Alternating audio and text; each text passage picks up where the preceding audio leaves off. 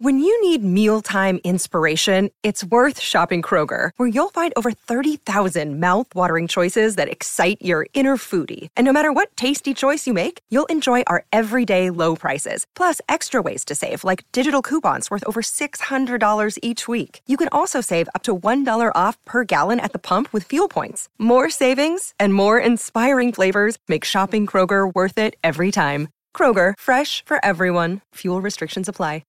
Hello everyone, I'm Oscar and in this video I will examine which players we should be thinking of buying with a longer term in mind. I just realized that my microphone is not working properly for some reason, so that's why I have to sit it with it really close to my face today. I hope you can enjoy that this time. This video will be targeted slightly more towards wildcarders and it should help their planning most of all, but hopefully everyone who is watching will benefit, of course. And before we start, I also want to say thank you so much for all of your lovely comments in last week's Trap or Grab episode. I will definitely be using that concept more in the future, thanks to your positive feedback. The first point of discussion will be Ronaldo versus Lukaku. This is a very popular move, so we will take a look at some stats to better understand if it should be a priority for non wildcarders. Over the next two games, Ronaldo could certainly punish sellers, and that's the main reason to wait with that move until game week 9. There are many flagged players who might be out for a couple of weeks, so transferring out a fit Ronaldo won't be the best move for everyone, but if you're on a wild card, Lukaku over Ronaldo makes a ton of sense. The difference in their fixtures is considerable, and Lukaku should be able to match Ronaldo in that time or even outscore him while costing 1 million less. For Lukaku, the official site shows that it's a sea of green fixtures with a rating of 2, but we should be a bit more critical of their way to rate these fixtures because even though Chelsea are favorites in all of these games, all oppositions are not equally hard hard on paper. On the surface, Ronaldo has two tougher fixtures coming up than Lukaku, but Leicester have been leaky and Everton's results have been quite mixed, and Southampton have been better defensively than most of us had anticipated. Now we will be looking at some defensive stats for these four teams that Ronaldo and Lukaku are facing the next two weeks to better understand if it's better to wait with buying Lukaku from the standard team table in the members area, I chose to focus on four metrics that I think are extra relevant to see which teams are good matchups for Lukaku and Ronaldo. One metric I like to look at is heading goal attempts conceded, since that is something both of them are great at converting. The other metric I have included are big chances conceded, shots on target conceded, and expected goals conceded.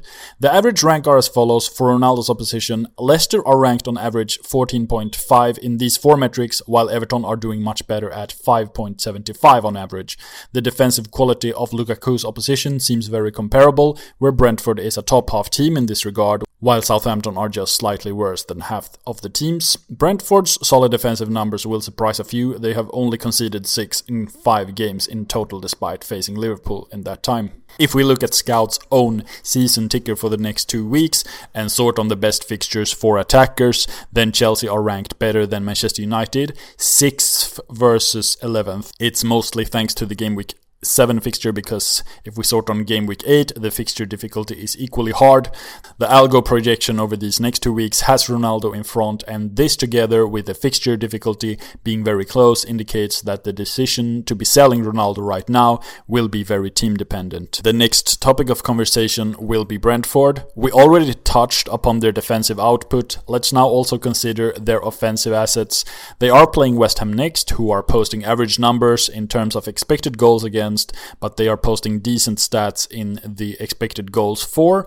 There is no point in targeting Brentford's defense until the next two games are gone. What's more interesting is should we have Toney or Mbeumo on a wild card? To repeat myself, from last week's video, Saint-Maximin and Toney are very comparable in terms of stats, and since ASM's fixtures are better, it makes sense to have ASM on a wild card. Mbeumo is interesting because he's in a great price bracket, while the forwards in that price bracket are not as appealing. Among 6 million cost or below midfielders, there are 11 of them who have scored more than 20 points, but only two forwards in that price bracket have scored 20 or more points. Last season, Mbeumo scored 8 goals and 10 assists, and the season before that, 16 goals and 7 assists. So he has produced returns at a high level before. On this public stats table called Dusras Midfield Marauders, I've selected these interesting options who cost below 6 million. Game week range is set for the whole season. 6 weeks are usually the furthest I like to look at when comparing assets. And as you can see, Mbeumo tops them for goal attempts, while he is the worst on the goal conversion metric, implying that in the long run, it seems likely that he can outscore the others on this list, thanks to him getting the most chances. He also tops for shots inside the box, but is worst for shots on target. He has not been creating any big chances, which is a negative, and this paired with the fact that he's been missing the goal a lot tells me that he's not very likely to end up top for bonus in any game unless he scores multiple returns. But it's also worth mentioning that is tied cheapest out of all these guys in price. One thing I like about Brentford's offense is that they seem to play without fear. They can score points versus a big team like Liverpool. Calling them fixture proof this early would be bold, but it certainly seems like they both could be good, cheap, set and forget options for the long term.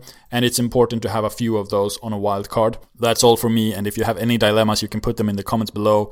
If you enjoyed the video, leave a like. And if you want to become a Scout member to look into the rich stats table by yourself, then there's a link below to sign up.